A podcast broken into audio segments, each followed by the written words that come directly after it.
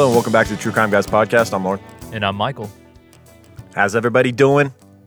It's cooling down, man. Fall is in the air. People are getting excited. I smell pumpkin Fall spice. is fall is here. Yeah, we just made some pumpkin cookies yesterday. Oh man, ship me some, will you? Pumpkin pumpkin chocolate chip cookies. They tasted Oh, like gone. pumpkin pie. They're they had some chocolate in there, dude. They were yeah, they were They're fantastic. gone, demolished. Yep.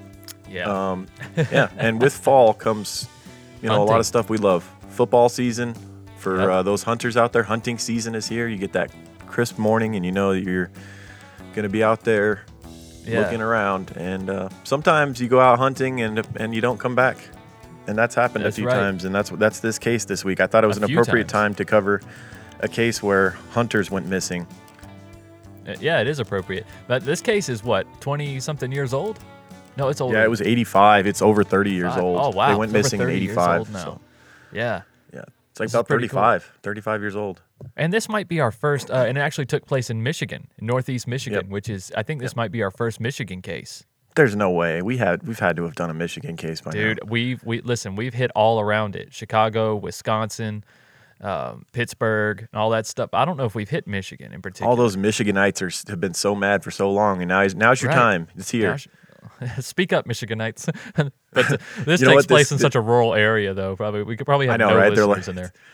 It's nowhere near the popular areas of Michigan. It's No, those people are the people that are where this took place are out there enjoying nature. They live they live in God's country, what a lot of people call it. You know, Mm-hmm. like big fresh lakes. Um, you know, you're right on the border, lots of snow, but also lots of lots of nature, lots of trees, probably cheap land. flat, usable land. You know what I mean? Very usable. Yeah, Mm-hmm. it, it is beautiful out there, man. Lake Michigan and that, all that in there. That's it's a really nice area. My dad's from uh, Detroit, well, Detroit Grand Rapids area, right in there. Nice. So yeah, he's told me a lot about Michigan, and I've visited a few times in my life, and I've always been impressed with it. Of course, I, I don't I don't like to go in the winter. We went in the winter one time, and I remember I was probably like 10, 11 years old, and dude, snow was like up to my mid thighs. I was like, this is terrible. this is not li- this is not living. Like, how do you how do you live in this? I, I just right. no, sir. I can't do it, man. I can't do it. I can't. I've always I've always been fascinated by like when you watch like the Alaskan shows where they they basically spend the entire summer preparing for winter and then it's like 4 months of just being hemmed into the house like what are you doing in there for 4 goddamn months? Like, how is I- that I just worth don't it? get it. I couldn't do it, man. I no. couldn't do it. I you can mean- only play so much Monopoly, man. Right, exactly. I mean, let's say, let, I mean, even if you got Wi-Fi, you got internet, you can only watch so much Netflix, man, before you go Right. insane. There's just so Yeah. many things that I like to do that require, you know, Movement. dry land, and and like, you know what I mean, like a Yeah. field or a yard or or just being in the woods. Like you can't even enjoy that with that much snow. At least in my, I mean, I, I guess feel if you got snowmobiles. Now, don't get me wrong, You know how- snowmobiles. You know how fast I'd become an alcoholic if that was the way I was living in Alaska. Like four months of it being inside during winter and it's dark outside. You don't even get in, like hardly get any sun at all. oh, dude, you'd be just so like- depressed. And Yeah. just 10 a.m. I'd be like, it's not, it's about time for a beer. Yeah, it's about it's about time for a whiskey, bro. I need something to keep me warm out here. You know, warm and sedated, Right. just waiting So for summer. this, so this case, um, this is one of those cold case files episodes because I, I don't know if I've talked about it before. I think in the Q and A's and stuff, I've talked about like the inspiration to start a true crime podcast, and I talked about how I always loved cold case files growing up, much Yeah. like many of you out there. Many of you you're listening right now. Was that was kind of what got you into true crime, maybe? yeah, In my case, it was um, back in the 90s watching tr- Cold Case Files. And this is one that stuck out with me. I want to say this episode aired in like 2003 or something, which is now 17 years ago. It doesn't sound like it, but it was. right. And this case, like I remember watching it as a teenager. And it, it just, it's one of those episodes that stuck with me. And I think about it all the time. And I was like, why don't we just do an episode on it? It's the Missing Hunters episode from season three, episode 18 of Cold Case Files.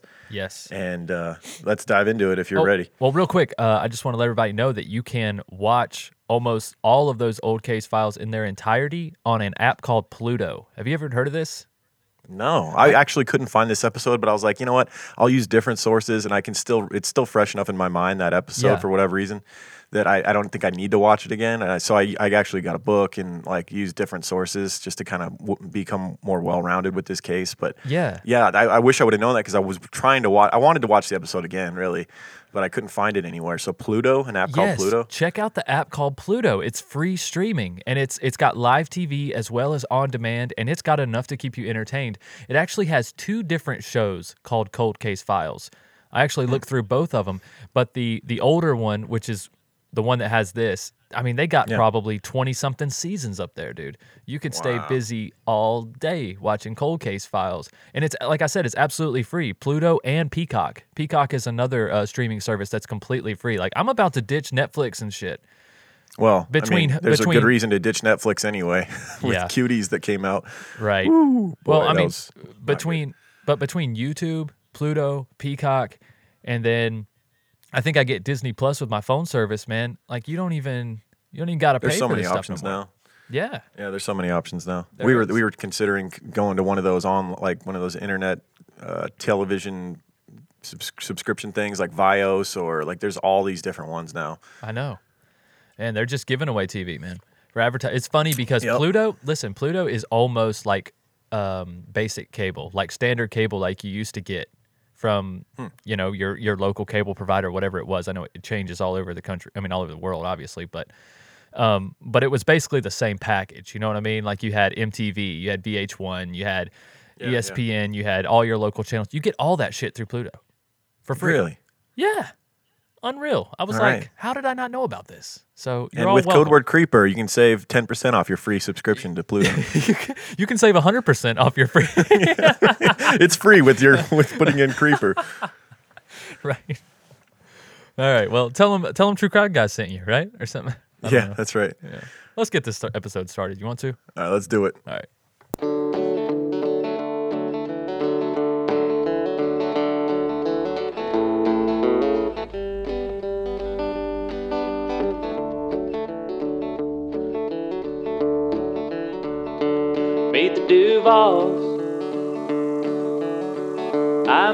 Them in camo overalls. No, you do too. Nothing wrong with that.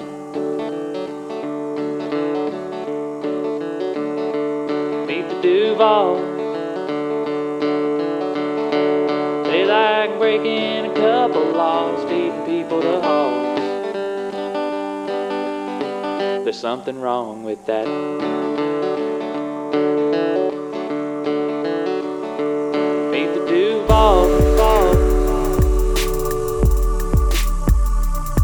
The Duvall. Duvall. Meet the Duvall. Duvall. Meet the Duvall. Duvall. Their human faces are nothing more than masked monsters.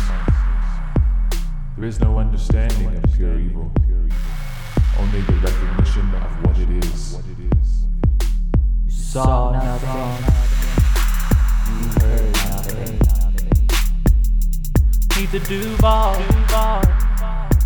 Yeah, there's something wrong with them. Meet the Duvall. Duvall.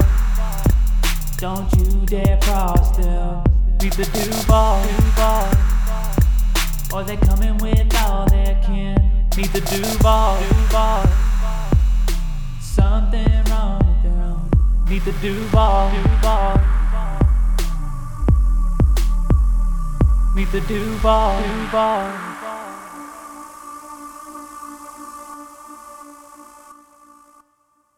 All right, our case this week, as we kind of mentioned, is the case of the missing hunters. That is the name of the episode of the Cold Case Files. Is the missing hunters season three, episode eighteen of Cold Case Files? That's where I heard about this case, and it stuck in my head. Um, but to study for this case, I also got a book called Darker Than Night by Tom Henderson. Um, and there's also various articles around that I, I helped that helped me out with the crime line and such. So Right. How'd you There's a enjoy lot the out book? there. I didn't. I can't say that I finished it all. It was 11 hours in Audible form, and I oh, only had Oh, wow. a couple days to Yeah. get into it. So I, I you know, I kind of skimmed through and found because it's it's one of those books that's very descriptive about stuff that's not even necessarily important when you're just trying to do a crime line. I've talked Right. about many of these books.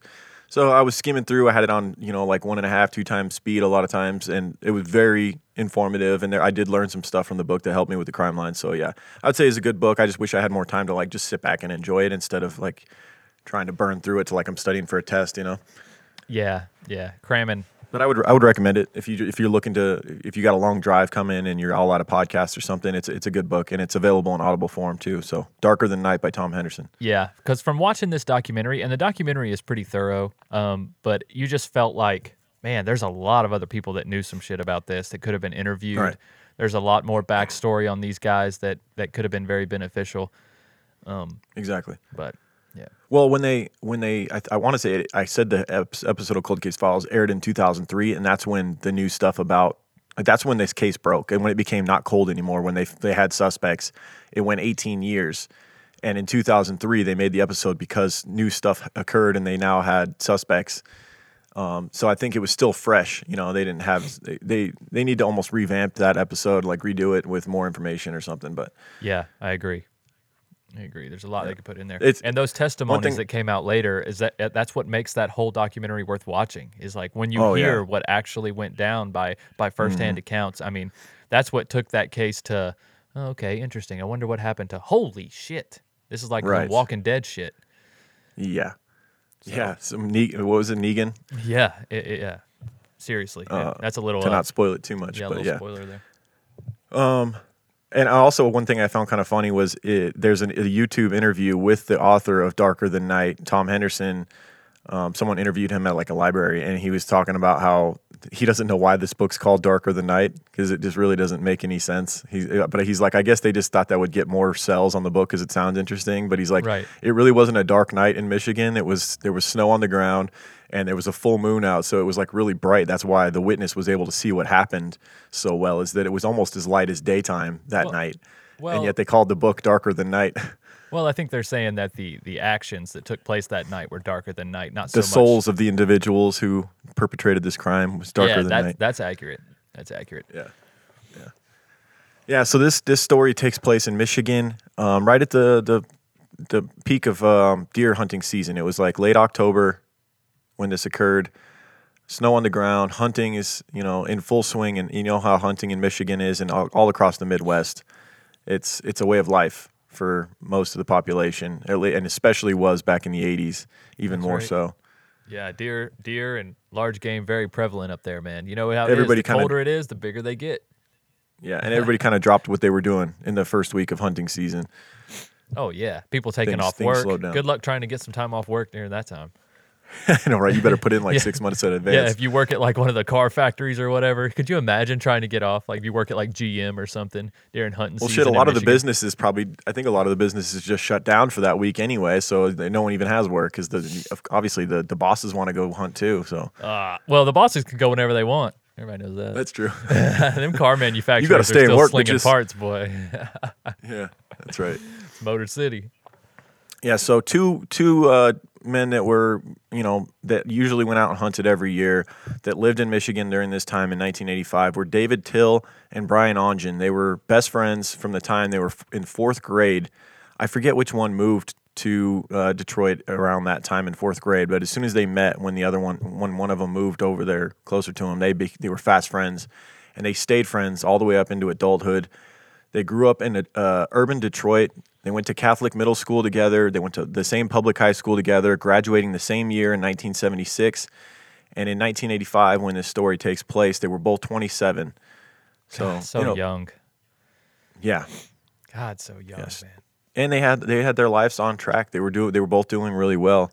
Yeah, they, Um, they seemed as though they had you know happy happy wives, happy marriages at the time, uh, family. Mm. Well, one was one was married. The other one was uh, in a serious relationship with uh, had a girlfriend.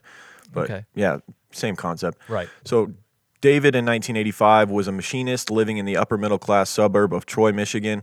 He'd been married for eight years and had no children. His, mar- his marriage, uh, according to the book, uh, had its had a rough point, but they had made it through it. I want to say his wife, something happened. His wife wasn't happy. She wanted a divorce, but then they went to counseling and they they got things back on track. And she said she was very happy when uh, he went. By the time he went missing, they were in a happy uh, marriage again. Hell yeah, man! You don't hear that often about you know being able to come back. Counseling from- actually working. yeah, counseling actually. yeah, when you hear marriage counseling, uh, people you're like, oh no, it's only a matter of time. You know, it's at least that's Right. what it seems. Yeah. But hey, this is one of those one of those few cases where it worked out. Um, Brian uh, was a mechanic living in St. Clair Shores, Michigan. He had a serious girlfriend, and rumor was there was talk of marriage. Um, and I think his parents were pushing that. He was his, he was the only child, um, kind of a spoiled only child. Brian was. Uh, they want some grandkids. Yeah, I'm guessing. By the time he's 27, they're like, "You better hurry up. Yeah, seriously. Clock's ticking." Right. Both Brian and David were good, straight laced, upstanding citizens and still best friends after all the years. And on November 22nd, also it was November, late November when this occurred. Sorry, I said October. Right. It was around Thanksgiving. This occurred uh, on November 22nd, 1985. The two head out on their yearly hunting in White Cloud, Michigan. They were headed for a cabin, um, and they would be driving David Tyll's Ford Bronco. At this cabin, waiting for them would be David's brother Matt and a bunch of other men, like they were acquaintances. I want to say it was also David's dad would be there, and a bunch of other dudes. Um, it was going to be kind of a bro fest at this cabin. Going to be a lot of drinking, farting, uh, Yeah. and A lot of crotch scratching. Not a lot of Yeah. probably not a lot of deer shooting really. not a lot of hunting No, going on. I don't think. nah. A lot of shooting the Uh, shit. more of like a That's they're frat party for older dudes. Yeah, that's right. They'll get away. Complain about the old lady. Mm-hmm. Yeah, I know what's going on here. The old ball and chain. Yeah. Now, that being said, David and Brian were were not so into that. They weren't really even into into hunting all that much. They liked to get to get away and go out to the woods and and hang out and and relax. But they, re- the- you, a lot of times they never even hunt. Like I want to say it was I have it in here. They weren't really uh, avid hunters, and David had never even shot a deer. He went out almost every year, regardless. Right. But it was more like he would. There was times where he would watch a deer walk right in front of him, and he wouldn't pull the trigger. He just wasn't really in, that much into it. Right. He's more there for the camaraderie. You know, it, that's how that just goes to show how big of a tradition it is in that area. You know what I mean? Like Yeah, even they, if, they even felt if the need to go like even when they weren't into it. Yeah, exactly. Because you're gonna miss out, and plus all of your friends are there. You know what I mean? All your local Exactly. friends and family, they're all gonna be there. So you might as well go and hang out. You know, it's part of the tradition. Yeah, Yeah, so they get together, and um, they were supposed to pick up a couple of other buddies. There was two other guys that were going to ride with them up to to uh, to White Cloud. Um, those guys backed out last minute; they couldn't make it, and so it was just going to be uh, David and Brian. And as they're driving, I think it was kind of like a, just a spontaneous decision that they they decided not to go to White Cloud to the cabin with all the you know drunken dudes or whatever. They they just weren't feeling that vibe this weekend. Right. And so they decided to make a turn and head instead for a different town, way far away, three hours away, um, on the you know northeastern Michigan, as Right. opposed to the, the western side of Michigan, And the called further- Mayo. And the further you go that way, the more rural it gets. Yeah, I mean, you were exactly. really starting to get spaced out when you go in northeast Michigan. You're hitting some Yep. small towns, if anything. Yep. Yeah. So rather than White Cloud, the two decided to go to Mayo, Michigan, in Oscoda County for their hunt. Uh, it's a three-hour difference. They wanted to visit an old friend. They did have a friend in Mayo named Dennis. Um, that that was kind of part of the plan was to go over there and see Dennis. And also, I think they just wanted to avoid the the cabin situation. You know, it was going to be crowded in there, a lot of farting and drinking going on, and they just weren't, like I said, feeling it. Yeah. And so they, they headed to, towards Mayo, and no one knew the, about this change in plans except for them. They didn't really make their families aware. As far as their family knew, they were headed to the cabin. Um, they you you would think they probably should have stopped and made a. This is eighty five, so stopped at a payphone and made a call at some point, just to let their families know that they were headed three hours away to a different location to hunt. Yeah, that would have been ideal. At least let somebody know. At least let the people at the I- cabin know that you weren't going to stay. You know, somebody. I- But they were probably afraid of the hazing and whatnot. Like, oh, why are you guys coming? What? You don't want to hang out with us? Yeah. Blah, blah. You know how that. that and also I think this was an exciting change of plans for them. This was like a I don't know, like a brocation almost. Like me and you are gonna do some fun shit that only me and you know about. Like it's gonna be some uh. mem- we're gonna make some memories. They they it kind of seemed like they wanted to go to somewhere where no one else knew them and Yeah. and kind of they would seem like they wanted to get laid. Basically, they wanted to cheat on their their wife and uh, longtime girlfriend. Oh, There's a Oh, lot of evidence pointing to that. interesting. um, so that would be why they didn't tell anybody. Exactly. And why they're they going were looking so for a good time. Starting to unfold now. Yeah, there's a lot, a lot of evidence that points to this, um, and we're about to get into it. So, Okay. uh, once arriving in Mayo, they were spotted in multiple bars on Friday, November 22nd. So that was the day they left. They got to Mayo, and that night they're seen in bars. They were allegedly drinking heavily and uh, apparently looking for women. Um, they were also spotted at two bars on Mayo on Saturday. One called Walker's Bar, where he met a man named David Welsh. Um, and he was asking, they were asking David Welsh where they could find some girls, and he was telling them, "Not here. This isn't the right bar. You need No. to go up to, you need to go up to Northwood Gardens Bar, um, where they then went and tried to give a piece of paper to some women at North uh, Northwood Gardens, where they basically didn't get the response they were looking for. They were rejected. Ah, They were then seen later that night on Saturday. They pull up into a, a man's driveway who later testifies to this, uh, you know, situation that happened where he sees a car pull into his driveway. He goes out there, and these two men are asking for directions. They're clearly drunk. There's an he can see an empty case of uh, beer in the back seat, and he said that they were holding a map upside down. They were that messed up. so I'm sorry. Like I hate that the fate that these guys met, but this is just a funny like it's a funny Yeah. little beginning to this story here. right. I didn't know about all this. I didn't know about this stuff. You know, it doesn't go in this depth in the documentary, and plus they have to be careful saying things like this in a documentary. You know about Yeah, about, two men that were had met a bad fate. exactly, exactly. Yeah. Um, this is, I mean, this is all public record at this point. It was in the book. It's been, uh, you can find it. Oh, uh, right, in various yeah. articles and stuff. So I mean, it's not anything I'm just making up. This right, is, and you're talking about a 30 year so- old case as well. So yeah, yeah. So they were then spotted again on Sunday in Mayo at a bar called Linkers. Brian, uh, while in while in Linkers, they were acting very inappropriately, according to several witnesses. Um, a key witness who would later uh, testify said that uh, Brian grabbed her butt while she was there, a woman named Barbara, who we'll talk much more about later. And then David Tyll allegedly rubbed his crotch up against her when she was playing pool, I believe. Um, and they were seen in Linkers acting inappropriate with several women. Pretty ballsy for, you know, two uh, tourists essentially to a small town like this in a rural area to show, to roll into town and just start acting inappropriately with random women at bars. Very ballsy move. yes, it is because you don't. Yeah, you don't know anybody. You don't know if these women are there with somebody or what Mm-hmm. this deal is. Yeah, they might have thought, you know what, we're two tough urban Detroit guys. We can handle ourselves in this hick town or whatever. yeah. We'll be fine. Uh huh. But you never know what kind of inbred families and such you're going to run into when you go to these towns. And Yeah. Or that's yeah, what happens. just some good old country boys out there, man. Yeah. Hey, them big corn fed boys now. Yeah. Be careful.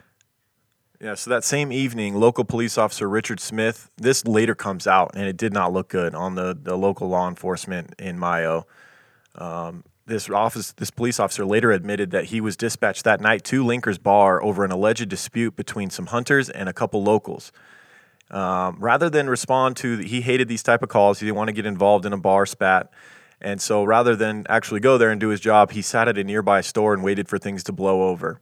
Oh no. He later admitted that. So, and he really could have stopped everything that happened had he done his job. Oh no.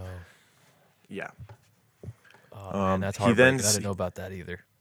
Yeah. And he later admits that, that later that night, after the whole bar thing and him, him waiting for it to blow over, he saw a Ford Bronco pull out of a ditch near Leaker's Bar, uh, Linker's Bar, and decided not to pull it over because it was near the end of his shift and he didn't want to deal with the paperwork if it was a DUI type situation. Ah, damn. yeah. Could have caught the. Uh, you know, killers red-handed had he pulled that Bronco over because I'm thinking it wasn't Brian and David driving that Bronco at that point. That would be a. I think that would be a correct assumption. Yeah. Yeah. So when the men did not return on Sunday, Sunday evening, their families became worried. Um, and when neither re- returned in time for work, the families were frantic at that point and knew something was wrong because they were, as we said, they were good citizens. They, you know, were steady workers. They didn't miss work, and they certainly wouldn't just decide to stay extra days without calling at least their their family and their jobs to let them know they were staying longer. Right. So searches were made, and it was discovered that apparently the two men had taken a turn and ended up in the town of Mayo, Michigan. So their families finally did realize. First, they were they were obviously looking um, where they were speci- uh, initially supposed to be in White Cloud, but after Right. talking to the family members, like the brother and the father in White Cloud, they were told you know, they were never here, and so they they had to go on a wild goose hunt to find out that they were actually three hours away in Mayo, Michigan, where they were spotted by many people. Yeah. Exactly. Yeah. So um, yeah. So they were they were the families finally learned that they were actually in Mayo, Michigan. They ended up spending time in a local motel, and instead of hunting, it sounded like they a lot of their time was spent at local bars and doing some heavy drinking. The searches went on for weeks. then months, and finally it got to where the case was colder than the Michigan winters. Um, and, yeah, this this case That's goes cold. cold. That's real cold. Yeah, it's very cold. It's frozen. Frozen. Chosen. Every year, it's every year it seemed as though there was a new story about uh, around the anniversary of when it became missing, of when those two hunters became missing. It was kind of local local legend and lore in uh, Mayo. You know, these two guys Oh, showed dude, up and then probably- disappeared, and the families are still looking for them. I would say every town around that area. I would say Northeast Michigan was taken aback by this case. Mm-hmm. Like this was big news. I mean, this these are small towns out here, you know, and that, that kind of word travels fast. Something that. But ultimately, I, I ultimately I think everyone that knew Mayo and knew this county well yeah, knew who did this. Like there, there, Uh, there was yeah. this family was this, this this family that we're about to go into was no secret. I got this large I got that extended vibe family. well. Yes, sir. I got Yeah. that vibe too. Yeah. Um, so some say it was just small town rumors. Some say it was retaliation against a family who feared who were feared around town, while others said they knew just because they had heard it from other people themselves. But the word was that the Duvalls were behind this, and the Duvalls were well known in this county and in and in Mayo. It reminds me, uh, actually, I didn't even think about this until now. But what was the, the one case we did where the guy M- Mac- McElroy, Ken Ken Rex McElroy, remember him? Ken Rex McElroy. Where that small town, everybody feared him because he's just a tyrant. Yep, killed in broad daylight. Killed in broad daylight. That's right. Uh, or no, the book was just called In Broad Daylight, I believe. But Yeah, right.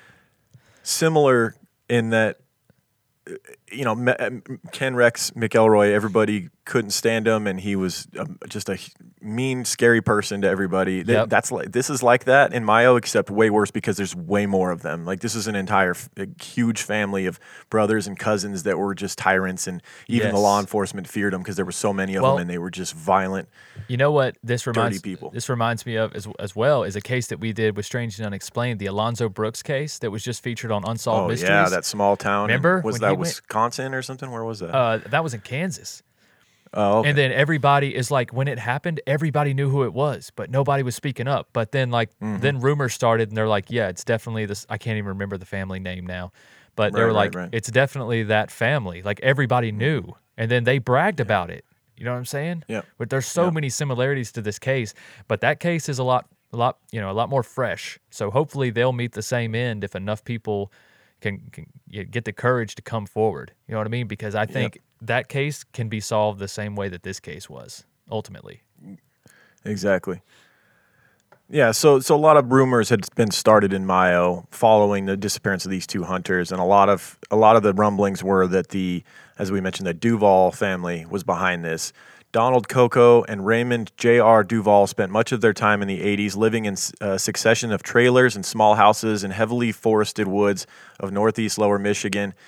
Uh, they cut firewood and dealt in junk cars for a living, supplementing their incomes with poach, fi- poached fish and game. So they would just go up and like kill farmers' cows and then drag them off. They they had no no qualms about uh, breaking the law, and oftentimes the law wanted nothing to do with trying to stop them either because it was dangerous for. It, you'd better call in a lot of backup if you're going to try and stop the Duvalls from doing something. They'll kill you on the spot. Apparently, their family loyalty and their reach uh, ran pretty deep. They had a lot of Yeah. people who were loyal to them or part of their family Mm-hmm. for whatever reason, and I think people were just unsure who you could trust when talking about the Duvalls. Right. You might be telling a cousin about how shitty those Duvalls are, and they're Yeah. meanwhile they're one of them. Yeah, next thing you know, they show up on your property that night. exactly. Yeah, these dudes were that. That's one thing you can say about them. Uh, they weren't they weren't blowing smoke, bro. They backed up the shit that they said. They were very serious, evil people, in my opinion. Yes. Yeah. So as you as you kind of said, the, the Duvalls ran deep. There was seven brothers and one sister to the in the direct bloodline of the Duvalls, as well as a large extended family with many cousins that would show up on a whim. Uh, it- when they heard somebody needed help within the family Yeah. to help them fight if needed, there was a lot of fighting going on. You know- they were filthy. You know who they, They all loved pigs. They, they Yeah, remind me of that redneck family on The Simpsons, where these, the guys got like twelve kids and they all got shotguns in their back pockets. right.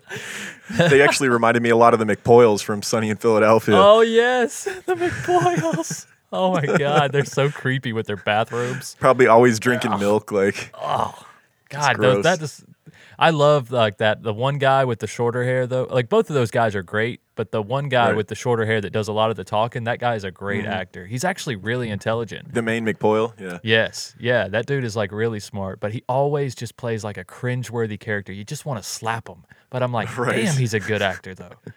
Right. Such a good actor. Brilliant. So let's go through the McPoyle bro- or McPoyle. I just called them McPoyle. Sorry, uh, the Duvall brothers. Let's go through the Duvall brothers. Okay. Um, so Kenny was the youngest son, and they were, they tormented this this kid, um, all the older Duvall brothers when he was younger. Right. So I'm sure Um, he turned out great. Yeah, not quite. He turned into a crackhead at Oh. one point. Um, they he was a woman beater. Just about all of the Duvalls uh, beat women. That seemed like a rite Um, of passage for the Duvalls there. Yeah, that was just what they did. They, they learned it from their father. You know, that was their father. Actually, we'll get into something he did, and he was actually shot by one of the sons. We'll get into that. Um, there was Tommy the Worm. Um, there was Frank, who was a sexual predator convicted for assault of a 15 year old when he was 32. Whoa. There was Randy. I don't have much on Randy, but uh, you know he did some stuff. Yeah. I'm sure did. then there was then there was Rex, who went by Rexy. Who this guy let a pig live in his house with him. He kept the rest of his pigs in an abandoned bus in his backyard. So Rexy's got quite the property going on there. Nice. There was uh, Raymond, who went by Jr., uh, who, when his father, he was a teenager at one point, and his father was, uh, we mentioned they they like to abuse the their women. Um, at one point, uh, the the uh, His dad was was assaulting his mother, right? yeah the Duvall father was stabbing Yeah. the the Duvall mother um, actively, and Raymond actually stepped in and shot his dad with a 22 to stop this this assault on their mother. Right. But didn't kill him though. No, Right. unfortunately. Yeah, unfortunately wasn't close enough. Yeah.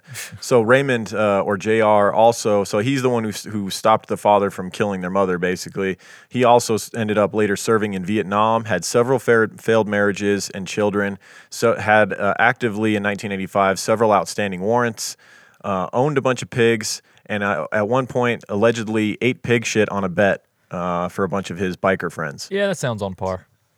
Yeah. Yeah, I believe that. I'm gonna go ahead and say that happened. Exactly. and then there was Donald Coco, um, who played a big role in this case, who was an alcoholic woman beater, much like the rest of the Duvall brothers. The Duvall brothers were feared in Mayo and surrounding areas. All they did was fight, drink, steal, and tend to their hogs.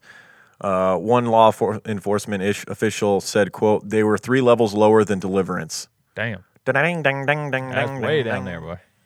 Ding, ding, ding, ding, ding, Right. You hear an out of You tune gotta, you gotta have some banjo bro. in the intro. Yeah. you gotta have some banjo in the intro for this episode. Yeah, that's some out of tune banjo music for them, bro. It's just sounding terrible, right. haunting. Yeah. You know, so back to the missing hunters. Um, following their disappearance, dozens of lakes and rivers had been searched, fields dug up, cadaver dogs called in, aerial searches conducted, and ground penetrating radar employed. Police even acted upon tips from uh, psychics, but no trace of the men, their belongings, or their truck was ever found. And uh, as we mentioned, the case ended up going cold for many years. The investigation was spearheaded by the Michigan State Police and relentless detective Sergeant Robert Bronco Lesneski. Uh, you definitely want your if, if if you have a family member go missing, you want a guy nicknamed Bronco looking for him. That's right. That's right, Robert man. Bronco Lesneski. Anybody with a Bronco ain't taking the name Bronco ain't taking no shit, man. Yeah, and, and ironically, it was they were driving a Bronco, the two missing hunters, They which is kind of weird. That thing was nice. Maybe he took 'cause that- offense to it. yeah, that was a badass. It was one of those full size Broncos too, and it was an '85 Oh, yeah. Bronco, so it was brand Oh, new. those are It's brand new classic. time. Yeah, those things are still badass. Mm-hmm. Uh, actually Ford coming out with the new Broncos. The new Oh. Broncos Ford's coming out would look fucking awesome. I I, was like, dude, I need to pony up the dough to get one of these. No pun Well, intended. I, no pun intended. I would, man. But have you seen those new Jeep trucks though? Those Wrangler trucks. Oh yeah, those are sick too. Oh, that's my favorite. That's my favorite vehicle out right now, bro. If I could have anything, one of these days, Jeep truck. one of these days, bro, I'm gonna get me one of those. Come on, Patreon. So everybody sign up for Patreon so Yeah. I can get a Bronco and he can get a Jeep truck. start a GoFundMe so we can get Yeah, new right. cars. We really, we really need them. No, not really. nah, we're fine. Yeah, we get. Yeah, so Bronco Bronco Liz- Lizniski eventually focused on the Duvalls after all the hearing all the rumors, but getting witnesses to talk was nearly impossible because talking would likely be a death sentence to anyone who implicated the Duvalls in this crime. Um, in early 2000, so he was still going around. He was going door to door and asking people, and I think a lot of times they would they would secretly be like, "I know, you know, the Duvalls did this and whatnot, but I just can't testify to it because I'm, you know, I'll be dead." Right. And uh, he had to understand how that goes. Yeah, even Um, people who allegedly were there would would make it out like, well, I, it's all rumor, right? I just heard this from Right. this person, I heard this from this person. It's all hearsay. So obviously, the the police can't use any of that.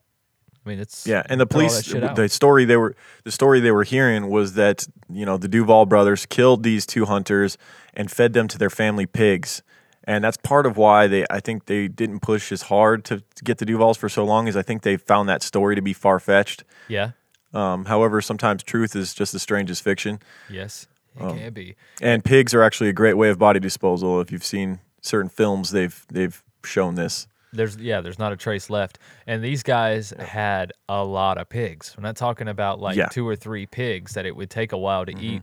No, I'm t- we're talking probably what would you say? I would say somewhere between 20 to 30 pigs, at least from what I could tell. Mm-hmm. I mean, these Between all the brothers, between- I'm sure yeah. that was maybe a low estimate. Yeah, I mean, I think they probably had that many pigs each. Is what I'm saying. Whatever, whatever farm they no seriously, like whatever farm they took them to, I think they had Right. that many pigs each. Like they, somebody who brags about pigs and raising pigs and shit, Yeah. they got a lot of pigs. We're talking Willie Pickton level pigage Wi- here. Willie, that's right. yeah, old Robert Pickton, man. Uh, yeah. He was up in Canada, right? Yep. Yeah, just across the line from these guys. Yep. Yeah. So uh, the Duvalls at this time are still continually bragging of the murders, knowing that no one's going to have the balls to to implicate them. Uh, they're bragging to family members and friends uh, who seldom told police because they feared retaliation. The brothers told several people that they disposed of the bodies by feeding them to pigs, and also e- even a step further that they had put the, the men through their bodies through a wood chipper first, and then fed that to the pigs. The slop that was, I mean, it's gnarly to even say the slop that was left of their their bodies, but Right. that would be an easier easier way for the pigs to consume them, I suppose, Absolutely. Yeah. if the bones were broken down. yes. Yeah, it Um, would. I mean, that it really would. There'd be no trace. I mean, that's that's that's a done deal right there. But yeah, makes makes I, it can't, I can't help but think of the movie Fargo too. When you think about cold winter up up up in uh, the Midwest and uh, somebody being put through a wood chipper is very Fargo esque. yeah. Ugh. Were you going to say something? Oh no, no, I'm good. Okay. Uh, despite the campaign of fear, witness uh, statements trickled out over the years, including sealed testimony from the Duvall's own brothers at a 1990 Oakland County grand jury, jury hearing. So they're getting the police are getting closer with all the pressure Broncos Right. putting on, um, asking more and more people about this. And I think as time goes on, they get a little less afraid to talk naturally. Right. Um, right. The final and the final piece of the puzzle came in 1999 when a, a tip led state police detective Sergeant Robert Bronco to the doorstep of Barbara Bu- Boudreau, um, and she was the key witness. She had witnessed this this crime. Um, basically, was they parked in her driveway and uh, murdered these two men within like feet of her house. So and she had walked out and witnessed it with a friend, and we'll get into all that. So. For several years, she had refused to fully cooperate out of fear the Duvalls would kill her. Um, and she'd actually received warnings every time the police came by to investigate the missing hunters. She had been threatened and told that she had pretty granddaughters, and allegedly, they the Duvalls may have even killed her dog after the detectives came to talk to her. Um, the Duvalls basically started to use fear tactics. Yeah, I wouldn't put her. that past them at all. They wouldn't No. hesitate to do that. Not at all. Yeah. I think they threatened her the night of as well. I think she let her claim. Oh, they did. Yeah, they did. We'll get into that. Yeah. So finally, under oath at a special hearing in 2003, 18 years after the hunter's disappearance, she admitted to being a witness to the murders, and she tells a very dark, just horrible tale. Um, and that is one of the things that you said makes that cold case files episode so compelling is they play the footage of her testimony um, and what she witnessed that night, which would haunt anyone forever if they had witnessed what she witnessed Absolutely. just horrible horrible scene that she paints vividly um, walking out into the you know into the snow and seeing this field with this these men and this this know, and- thing occurring and yet I still feel like she said it too easily. Like still too easily. like I, Well, it had been 18 years too, so maybe it wasn't as that's like true. That's true. hu- tough. She had thought about it so many times, talked about it so many times, probably in private, that it just was like second nature to That's her now. That's very true. That's very true as well. I didn't think about that. But in the So documentary, what she- it just felt like it did come off easy. I was like, man, what Yeah, has this woman seen? You know? Oh, I mean, she was not a perfect witness. She was definitely not a perfect witness, and we'll get into that. right, right, right. Um, so what her the tale she told was that she and a friend who was now deceased at this point had been at the bar on the night of the disappearance. She had seen the hunters and the Duvall brothers exchange words in the bar. So she was the one who had gotten her ass grabbed at the bar, um, had been basically sexually assaulted by both of the victims in this case, Right. the later victims. Um, and then she had also seen at that same bar the Duvall brothers exchange words with these two hunters at the bar. Um, and I'm sure these two hunters had no idea what they were dealing with when they got into it because these the Duvalls were not big men. They were undersized. They weren't really physically intimidating Right. unless you knew their reputation. Um, so if you're just two, you know, Detroit boys in town, you're not scared of these couple of honky small guys. Right, right. You're Uh, right. There, there was nothing intimidating about them as far as their looks. Yeah. Yeah. Just them attitudes, Uh, boy. So she leaves the bar, she goes home, and a short time later, one of the Duvalls br- parked their car in her driveway. She didn't lo- live far from the bar, only like a mile away from the bar. And despite having the television on, she was actually watching Scarface with a friend. Um, she and her friend heard noises. So she goes out, her and her friend go out to check out what's going on. She's hearing some odd noises, some, you know, men talking and whatnot. Sounds aggressive. The area around her house was wooded, so they began to sneak outside to see if they could see or hear anything more. They made their way through the woods a bit and could see that upon the, the, the road, two other vehicles, one being a black Bronco, were all but facing each other for spotlights. And it opened up into like, uh, it seemed like it opened up into a bit of like a field, a snowy field at the time. Right. So they're in the woods hiding, watching this field, and they can see two vehicles parked with headlights, and they can also see um, the, the the hunters from the bar Right. and the Duvall brothers, two of the Duvall brothers, if maybe more, who knows? Right.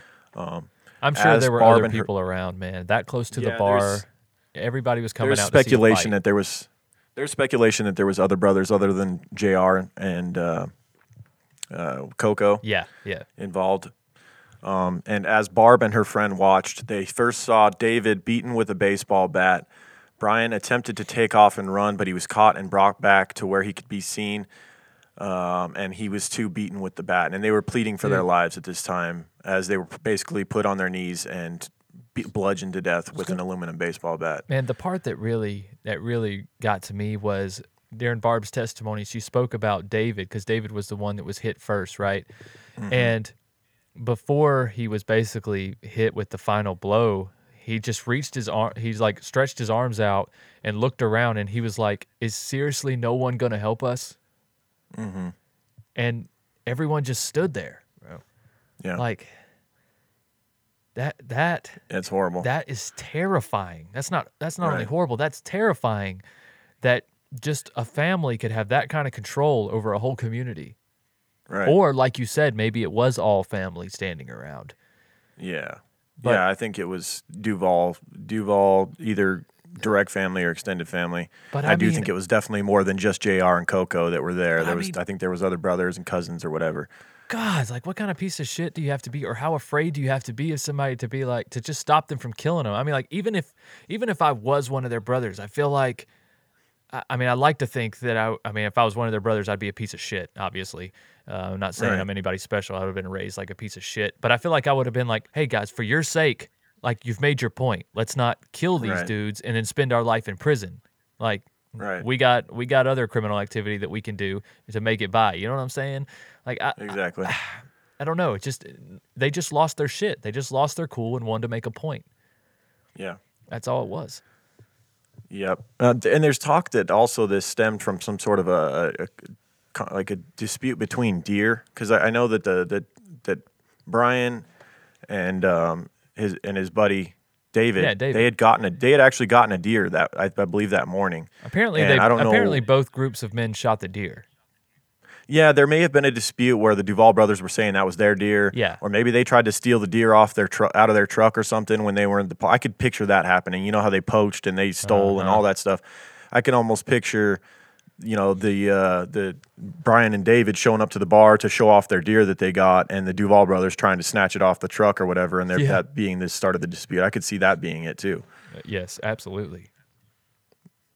So, um, but nonetheless, so uh, she witnesses, her and her friend witness this, this these just absolutely brutal slayings occur, um, and, and she knows no doubt that they're dead. She says that you know she could hear. Hey, it was really graphic, but she she described how it sounded like their heads blew up like melons when they were struck with these aluminum bats in the head. That is that is Um, hard to hear, man. Yeah. So there were there were, these were blows to the head and body, and Barb was certain that the men had not survived. Barb would claim that she and her friend got back to their home, and a short time later there was a knock at the door. Could you imagine? You just witnessed that. You're inside, f- probably shaking and freaking out and crying, and then you hear a knock at your door, and you know that the killers parked their vehicle in your driveway. They had, she had to think like they're going to kill us now. They Yep. saw us. They They, saw know us we witnessed there. this. Yep. We're the only people Um, there, not family. Yeah. Yeah. She she claims that it was Coco and Junior uh, Jr. at the door, and they told her, "quote You saw nothing, you heard nothing. The, these pigs need to eat too." Just is sickening, um, Heartless, bro. And These dudes are sociopaths. heartless as as human beings can get. Yeah, yeah. soulless. Yep. She said that she also witnessed them place the, the bodies of the two hunters in the in their Ford Bronco, so the the victim's own vehicle, and drove away. Prosecutors finally had enough, uh, based off of you know this story that she was reporting, Barbara, to arrest these two men, Jr. and Coco, um, and they would go to trial with what with basically nothing other than a key witness. They had no physical evidence, no DNA, none of that. They had nothing other than the story of Barbara, and she was far from a perfect witness. Um, to start with, she was notorious around town for having a drinking problem and a drug problem, and she even admitted to being drunk on the night that this these murders occurred. Yeah. Um, she was even occasionally occurred to as the town drunk. So not a, a ton of cloud is put into a lot of stuff that Barbara says. However, this is what they're going to go to trial with. I think if it weren't for the fact that everyone in Mayo and in this county in, in uh, eastern Michigan, if, if everyone didn't know the rep, that the Duvalls were behind this and capable of this, that they would have needed more to go to trial. You know what I mean? right. this is not like this is not typical uh, murder trial like evidence. You need a little more than just the testimony of like one person. You need some physical evidence to tie everything together. I would believe. Like Yeah. Something. otherwise, you'd get be people getting locked up off of just someone lying. You know, you, you need something. They didn't. They never found the Bronco. They never found the bodies. They never found a scrap of evidence to you know to prove that the Duvalls did this. Aside from a woman who was occasionally referred to as the town drunk, as we said. Right. So it's pretty right now. Uh, pretty, yeah, pretty amazing. They went to trial with what they had, Yeah. That's ballsy. and obviously the, the yeah, and obviously the first questions um, as to Barbara was why it took 18 years for her to tell this story, and then if the story she told was true. But by the time she did tell her story, it was already common, common knowledge. And nonetheless, Jr. and Coco went on trial for the murders in the fall of 2003. Um, not long after she finally came out and said that she was willing to testify as to what she had seen. awesome. Um, te- the, the the testimony that the prosecution put up was uh, painted Raymond and uh, Donald Duvall as ruthless men who were quick with fists and thr threats, brawling frequently with their brothers and sometimes with their wives and girlfriends. More than half a dozen witnesses cited terror and threats as factors in not coming forward with information. Quote, their human faces are nothing more than masks for monsters, said Donna Pendergast, Assistant State Tur- Attorney General, in her closing argument. She shot frequent glares in the Duvall's direction as she lo- lobbied jurors. The crime is, quote, an evil so dark your worst nightmare pales in comparison. There is no understanding of pure evil, only recognition that there is pure evil. that that's So they're basically pinning them in the light of what everyone knows they were um, to the jurors. right. They were just selfish sociopaths, man. They just took advantage of whoever they wanted. I mean, imagine if Ken McElroy had a family of like 20 plus people. Oh, God. Dude, he would terrorize that town. Imagine Ken Ma- Ken McElroy raising like eight sons to be the way he was. Oh. That seems like how this thing spiraled out of control. It seems like the it it seems like the Duvall dad. I don't know what his dad was like, but it just seemed like he raised all these boys and he was just a tyrant, uh, just horrible, beating his wife and the kid's mother in front of them, stabbing them in front of her. Just, uh, you know, this is what he raised a bunch of monsters. Yeah, absolutely. And so it, it would only take, I think uh, Barbara doing, doing that, uh, her, you know, the testimony that you see in that Cold Case Files episode is what sealed the deal for their fate, telling that story. It doesn't sound made up.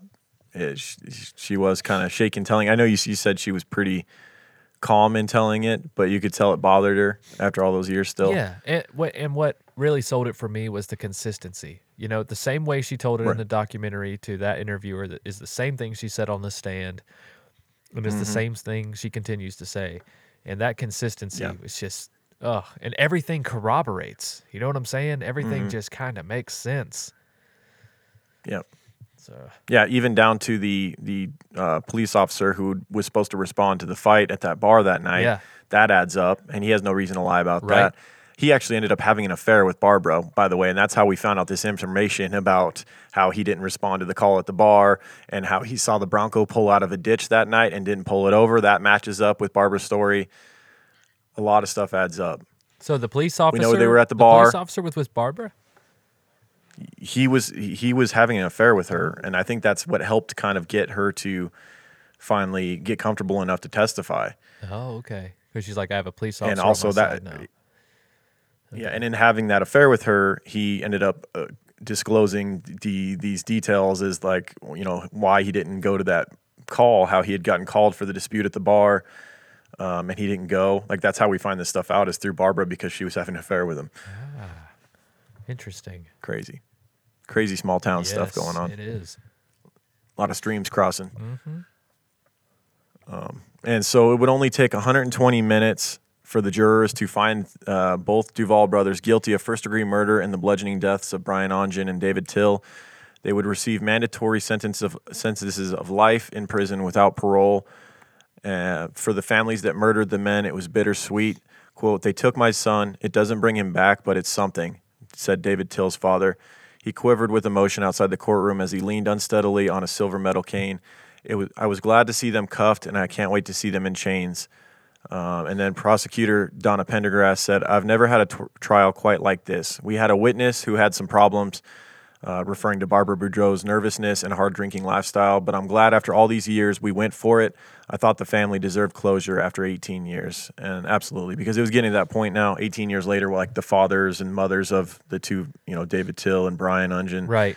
the you know their family was getting up there and you, you didn't want them to pass away not knowing you know who did this to their sons and getting any kind of closure getting any kind of justice Exactly. And um, there was also another key witness, though, man. What about Coco's, uh, Coco's son's girlfriend?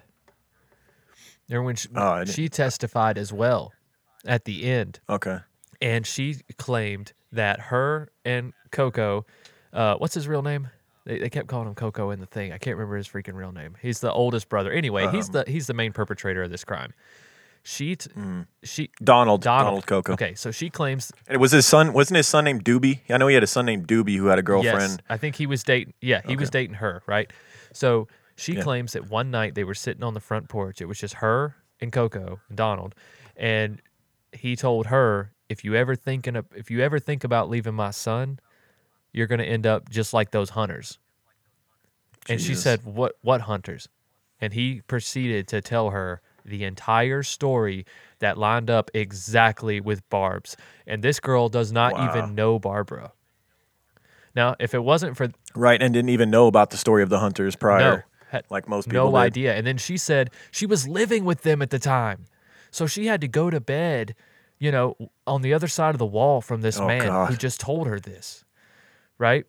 that's so crazy So it basically, if it wasn't for these two women speaking up and having the courage to testify and actually tell their Mm-hmm. truth, because multiple people came forward and told detectives this and that, but when it came trial time, they got amnesia, bro. They got scared. They got Yeah, and you know what else is something's interesting as well is that this this thing over the course of 18 years, the reward money for information leading to you know the killers, got had gotten up to hundred thousand dollars, and if you're start if you if you find Barbara's testimony to be you know maybe you don't trust her you don't what would she have to gain aside from the hundred grand? And when you find out later that she didn't even take the reward money, then you have to believe her. You know what I mean? Like there was, she had nothing to gain. She had a lot to lose from doing. She didn't this. take the money. and yet she did it anyway. She didn't take the hundred grand. Damn. Should have gave it to that girl, that So- daughter, or the. I mean, not not the daughter, but the. the But I think by doing, by not taking it, it was her way of saying, like, if you guys don't believe me, here's the proof. Like, I don't, I'm not even going to take the reward money. I have Yeah. nothing to gain. I have my life at stake here. I could get killed by one of these crazy bastards in the Duvall family Yeah. by doing this, but I'm going to do it anyway and not take the money. That there you go, man. That's all you need to know right there. I mean, and that's and that's Yeah. what we needed though. They needed these these diehard testimonies, man. These these women who were not willing to change their story, and like huge props to them for having the courage to do that, man. Because you know those two men sat Yep. there right there in court and looked them in the fucking face while they're giving these testimonies. I would've- knowing that there's no if I were. Barb, yeah, if I were Barb, I would have testified. I would have done what she did, got them locked up, and then I would have taken the hundred thousand dollar reward and moved the hell out of there. the out of- I would have moved, you know, Yes. west. Yes, somewhere. somewhere. warm. Get the hell out, Barb. Shit, at least go across the lake to Wisconsin. Go to Milwaukee. It's, they say it's nice there. Right. exactly. Yep. So that's it. That's the case of the minting hunt, missing hunters. It's fall. It's hunting season. Let's hope if you have family members or if you're a hunter and you go out that you come back safe. Yeah, absolutely. Gotta Uh, be careful. out Congrats to my cousin who just got a, a giant bull elk with his bow last week. I saw that on um, up in northern Instagram. Nevada. Congrats, man. Did yeah, you? I liked his Fucking photo. beast of a bow. Uh, He went out for 11 days. Yeah. Um, and got skunked, and he was so depressed. Like went home with his head hanging I low. saw those posts and he well. decided, you know what? He went. He decided he was going to go back up alone. And I think it was the first day when he went back. I haven't. I, I'm going to see him today and ask him about it. But I, I think it was the first day that he got back up there. Yeah. He was alone, and he got a massive bull. Um, and all the hard work paid off. So good job to him. Yes.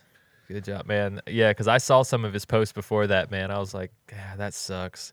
He was really getting he was really getting depressed about it. And I because I know, I mean, you guys you, you wait a long time for those tags, man. You know what I'm saying? Oh, especially a bull elk Yeah. tag in Nevada. It is not easy to right. get. So I mean, you don't want to waste it. But Mm-hmm. yeah, congratulations, man. Yeah. So All right. Well, uh, let's get into some. Let's give some thanks to some people who have taken the time to go out and rate and review the show on iTunes. It really it is much appreciated. We love to read the reviews and um, see how many people are out there enjoying our show. It means a lot. It helps the show in, in ways.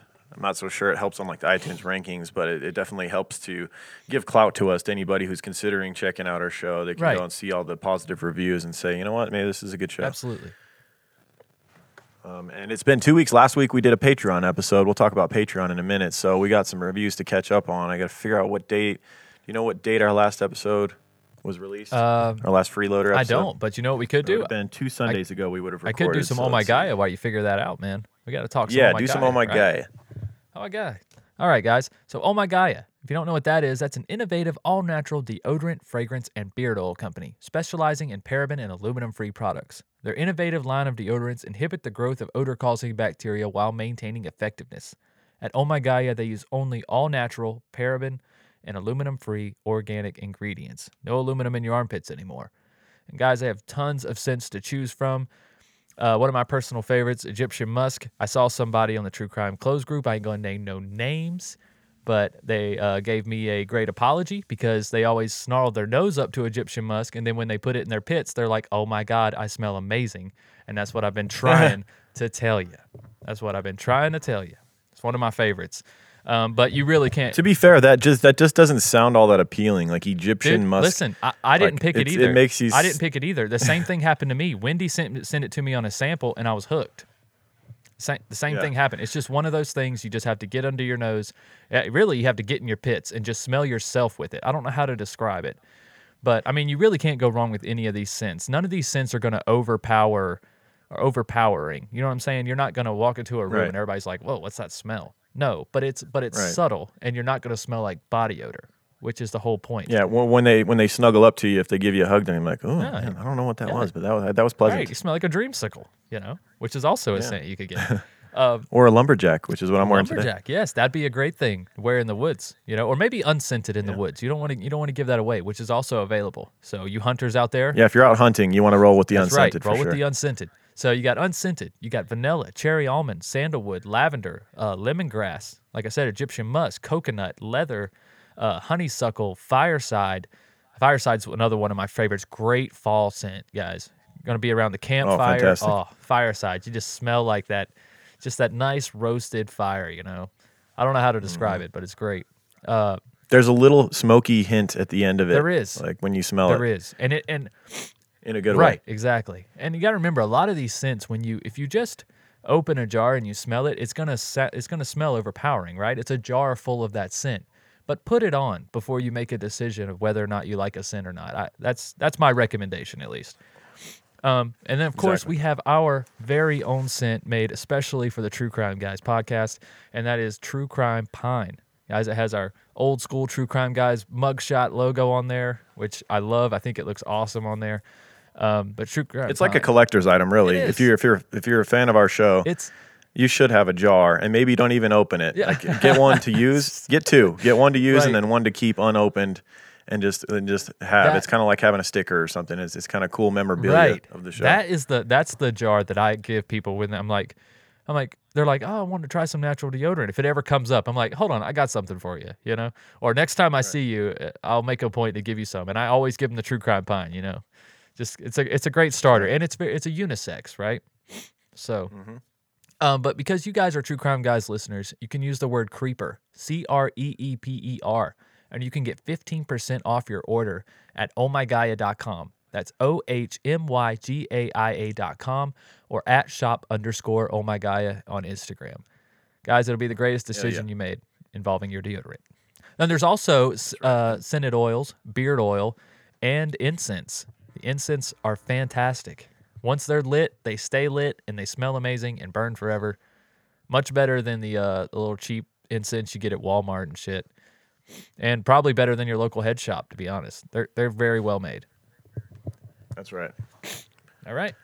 All right, so I got the uh, reviews pulled up from the last two weeks. I want to say thank you to Chick Chick in Canada. Yes. We said great podcast, five stars, really interesting and good banter.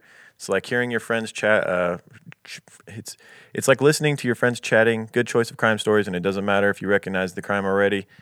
Um, thank you. Uh, then we got Ikax in Great Britain. Said love the show, five stars Nice. different to the usual true crime podcast. Also love the accents they do. Please try a Wolverhampton accent. What the hell Yeah. is that? We don't know what that is. Got to be some obscure prov- like place Listen, in Great I need, Britain, I guess. I need to hear with some weird accents. g- hey, let me hear it. Like somebody send us a, an example of a Wolverhampton uh, accent. Wolverhampton, mate. we'll, we'll do we'll do our best. But I'd, I'd really like to hear it. Is it like Cockney type deal or what? I, I, I don't even know. Right. So Yeah. Uh, let's see. Uh, Ire eighty eight in the U.S. Five stars. Say bunker one bunker one more time, motherfucker. Apparently they liked that line from our Right. uh, bunker episode. yeah, that was a good time. It's a good time. Oh, Peter Uh, Keller. let's see. Oh, yep, Peter Keller. I want to say thank you to Chia Maria in the U.S. I'd love it, five stars. Chia Maria. Um, wrote a bunch of nice things. Uh, Coakley, Mama's Boy in Australia. All right, All mate. right there, These Mama's guys are hilarious. Great work, guys. Appreciate it there. Classic, five stars. Right. Gnarly. Yeah, crikey. Crikey, this is a good Uh, podcast. Then we got Gracie Meadors, Gracie Meadors uh, in the U.S. said my faves, five stars, easily my favorite podcast, longtime true crime junkie, and this is my number one. Hell Right yeah, on. it's always nice to be number one. That's right. To somebody. And then we got Zombie Killer in the U.S. said lifesavers, five stars. I'm currently in nursing school and working as an EMT, so after long hours, it can be tough to stay awake while driving home. Discovered your podcast, and it's been a lifesaver. We're saving lives just like the Dude. EMT, EMTs, guys. Yeah, yeah. I've had podcasts do that for me, man. When I worked when I worked second shift and got off late and then had to drive an hour home in Nevada, man. You know, when you're driving home at midnight, it is nice to hear a conversation, something that stimulates your brain, something that something that you can Absolutely. engage in. You know what I mean? Even if you're not participating, mm-hmm. your mind is engaged in processing the information. It's not like music that can lure you into a beat, and the next thing you know, you're you're drifting mm-hmm. off onto the rumble strip. You know what I mean? A podcast, it- yeah, it can engage you in a different way. I'm glad we can do that for other Yeah, and people. as far That's as- awesome. And as far as Zombie Killer, uh, big props to all the EMTs and all the first responders out there, Oh, man. man, That's thank you guys. doing the Lord's That's work. right. Thank you guys so much. Then we got uh, Welsh Knitter in the great in Great Britain. Uh, said very interesting and entertaining. Five stars. Awesome. Thank you. Uh, then we got damn a lot of Great Britain this week. We got Guler Gulerod's Kaj in Great Britain. Okay. My favorite true crime podcast. You can tell that they. You can tell a lot of thought and effort has been put into the researching and content. Some good banter between the two of them. Thank you. Then we got Jen MTZ in the US said gets me through my long work days, five stars, with some fire emojis. Hell yeah. uh, we got Great Britain again, man. What? Great Britain showing out this All week. Holy cow.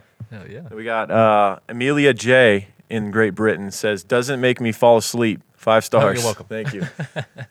uh, we got Canada showing Uh-oh. up here. Why your product sucks uh, in Canada. Uh, only give us three stars. Nice guys, funny at times. Uh, we'll take it. Well, Whatever. with a name like "Why Your Product Sucks," I don't expect a great review. So three stars from a an automatic from somebody who typically gives negative reviews. At least it seems from your name. Right. Uh, we'll take Yeah. it. Right? Seems like one of those people. If you clicked on their thing and you could see all the stuff they've reviewed, it's going to be a bunch of Yeah. n- nothing Right. They're just ball busting. No glowing reviews of anything.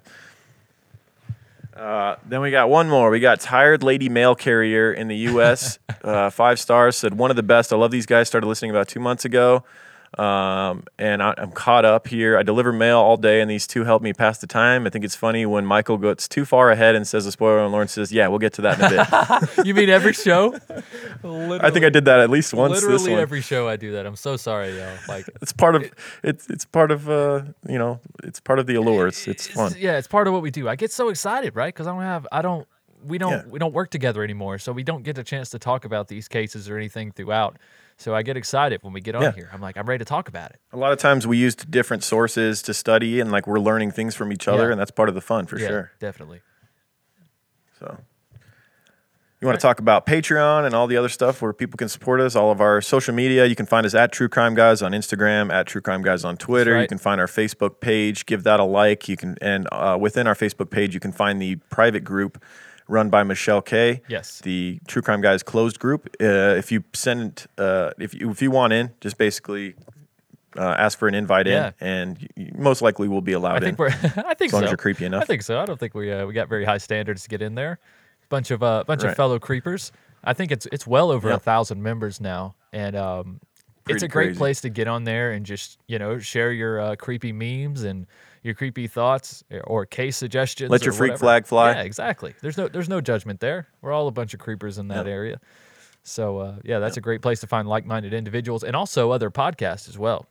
You know, if you're looking for That's right. other stuff like true crime guys or or stuff just whatever in true crime at all, there's lots of uh, lots of great suggestions there. People that can definitely help you out, point you in the right direction. Um, but the best way, right. best way to be a true creeper is patreon.com slash true crime guys. Am I right? I mean, that's the best, that's the number one way to keep the wheels of this podcast rolling and also to get everything that True Crime produ- True Crime Guys Productions has to offer. Um, guys, if you've never heard a Patreon episode, well, well, you could just go down and you know listen to a freeloader app, of course. Um, but at Patreon episode after Patreon episode, guys, we bring our A game. There's lots of banter. Uh, we have a lot of fun. We're a lot more laid back, and a lot of those episodes be, end up being a lot longer. Um, and there's probably, gosh, how many audio files are on Patreon now that are exclusive? I'm gonna look right now I just because mean, we always speculate. so I'm gonna find out right now what you guys it's get. It's got to be close to 100 it's got to be close to 100 Right. other audio files that you haven't heard um, true crime guys exclusives that get released every month as well as a, uh, a small show that i did called uh, higher thoughts with michael um, that i did is a 35 episode series um, so you can listen to that from start to finish uh, that is available on patreon as well as some just uh, conversations between me and Lauren, where I just call them up. Maybe I quiz them on some mafia slang or just things like that. Uh, there's outtakes, there's videos. sometimes you'll sometimes you'll release the intro for the this week's freeloader Yes. episode uh, early on our Patreon yes, page. if I'm if I'm able to finish the the intro in time uh, before the release date, I'll throw it up on Patreon. Just see what see what you guys think about it or the patrons think about it. And it gives you it also gives you a little hint too. I, I don't give you any clues. You get to listen to the intro in its in its entirety. And if you get to figure out what the case is, then then cool. But otherwise, you'll never know.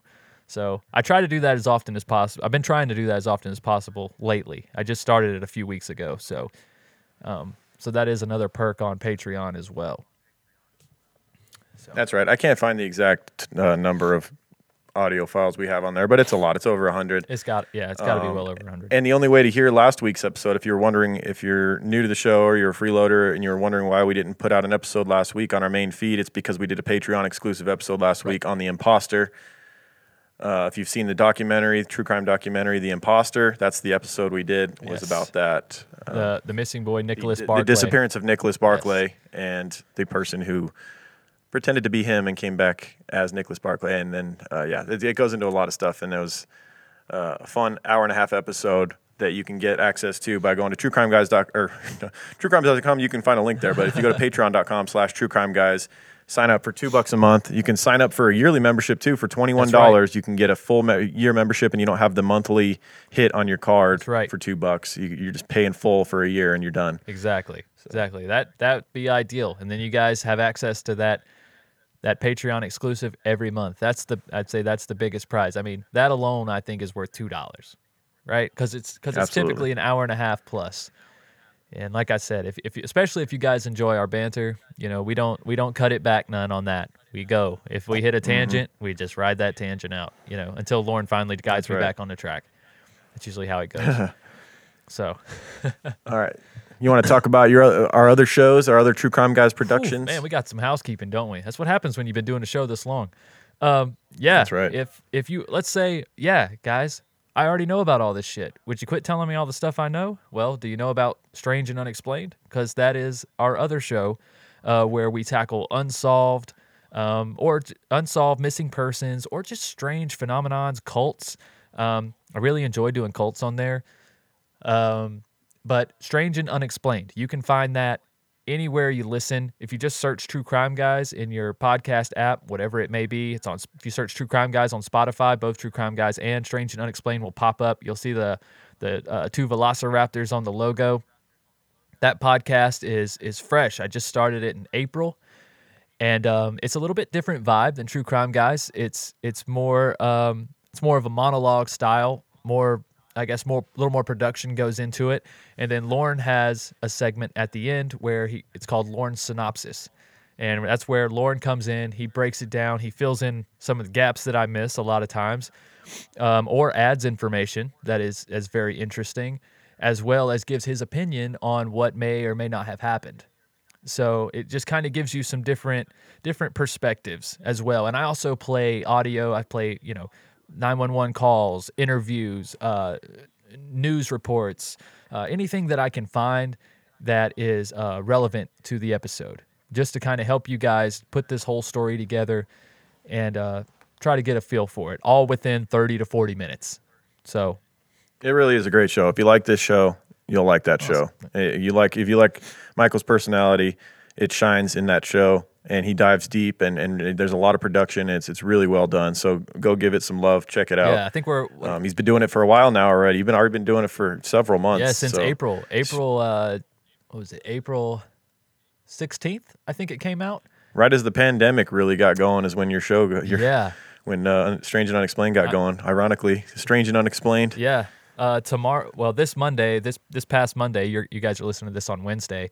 Uh, so this this past Monday, I just released episode 25, I believe. So if you're if you're unfamiliar with that show, pretty good little binge there, 25 episode binge. Um, and then of course, There there's a. Patreon available for that as well. Uh, Patreon.com slash S and U podcast, where you guys can find two other shows that I do on there called the pa- one called the Palette Cleanser and one called Strange Shorts. Um, both of those shows average around 20 to 30 minutes as well. So, I mean, there's lots of content under the True Crime Guys Productions umbrella, and um, we appreciate all the support that you guys give in any way that you can support True Crime Guys Productions. We appreciate it very much. So, That's right. Are we done with all uh, the I housekeeping? think we're done. All right, good, good. We'll see you guys next week. Thanks for listening. Keep creeping. Keep creeping, guys. True crime guys in the desert, we like a mirage. It's okay if you clicked on us cause you thought we was True Crime Garage. Now we ain't mad at you. Sit down, let us talk at you. I'm talking to the creeper army. We out here making murder, get murder, get murder. True crime, guys. In the desert, we like a mirage. It's okay if you clicked on us, cause you thought we was True Crime Garage. Now we ain't mad at you. Sit down, let us talk at you. I'm talking to the creeper army. We out here making murder charming.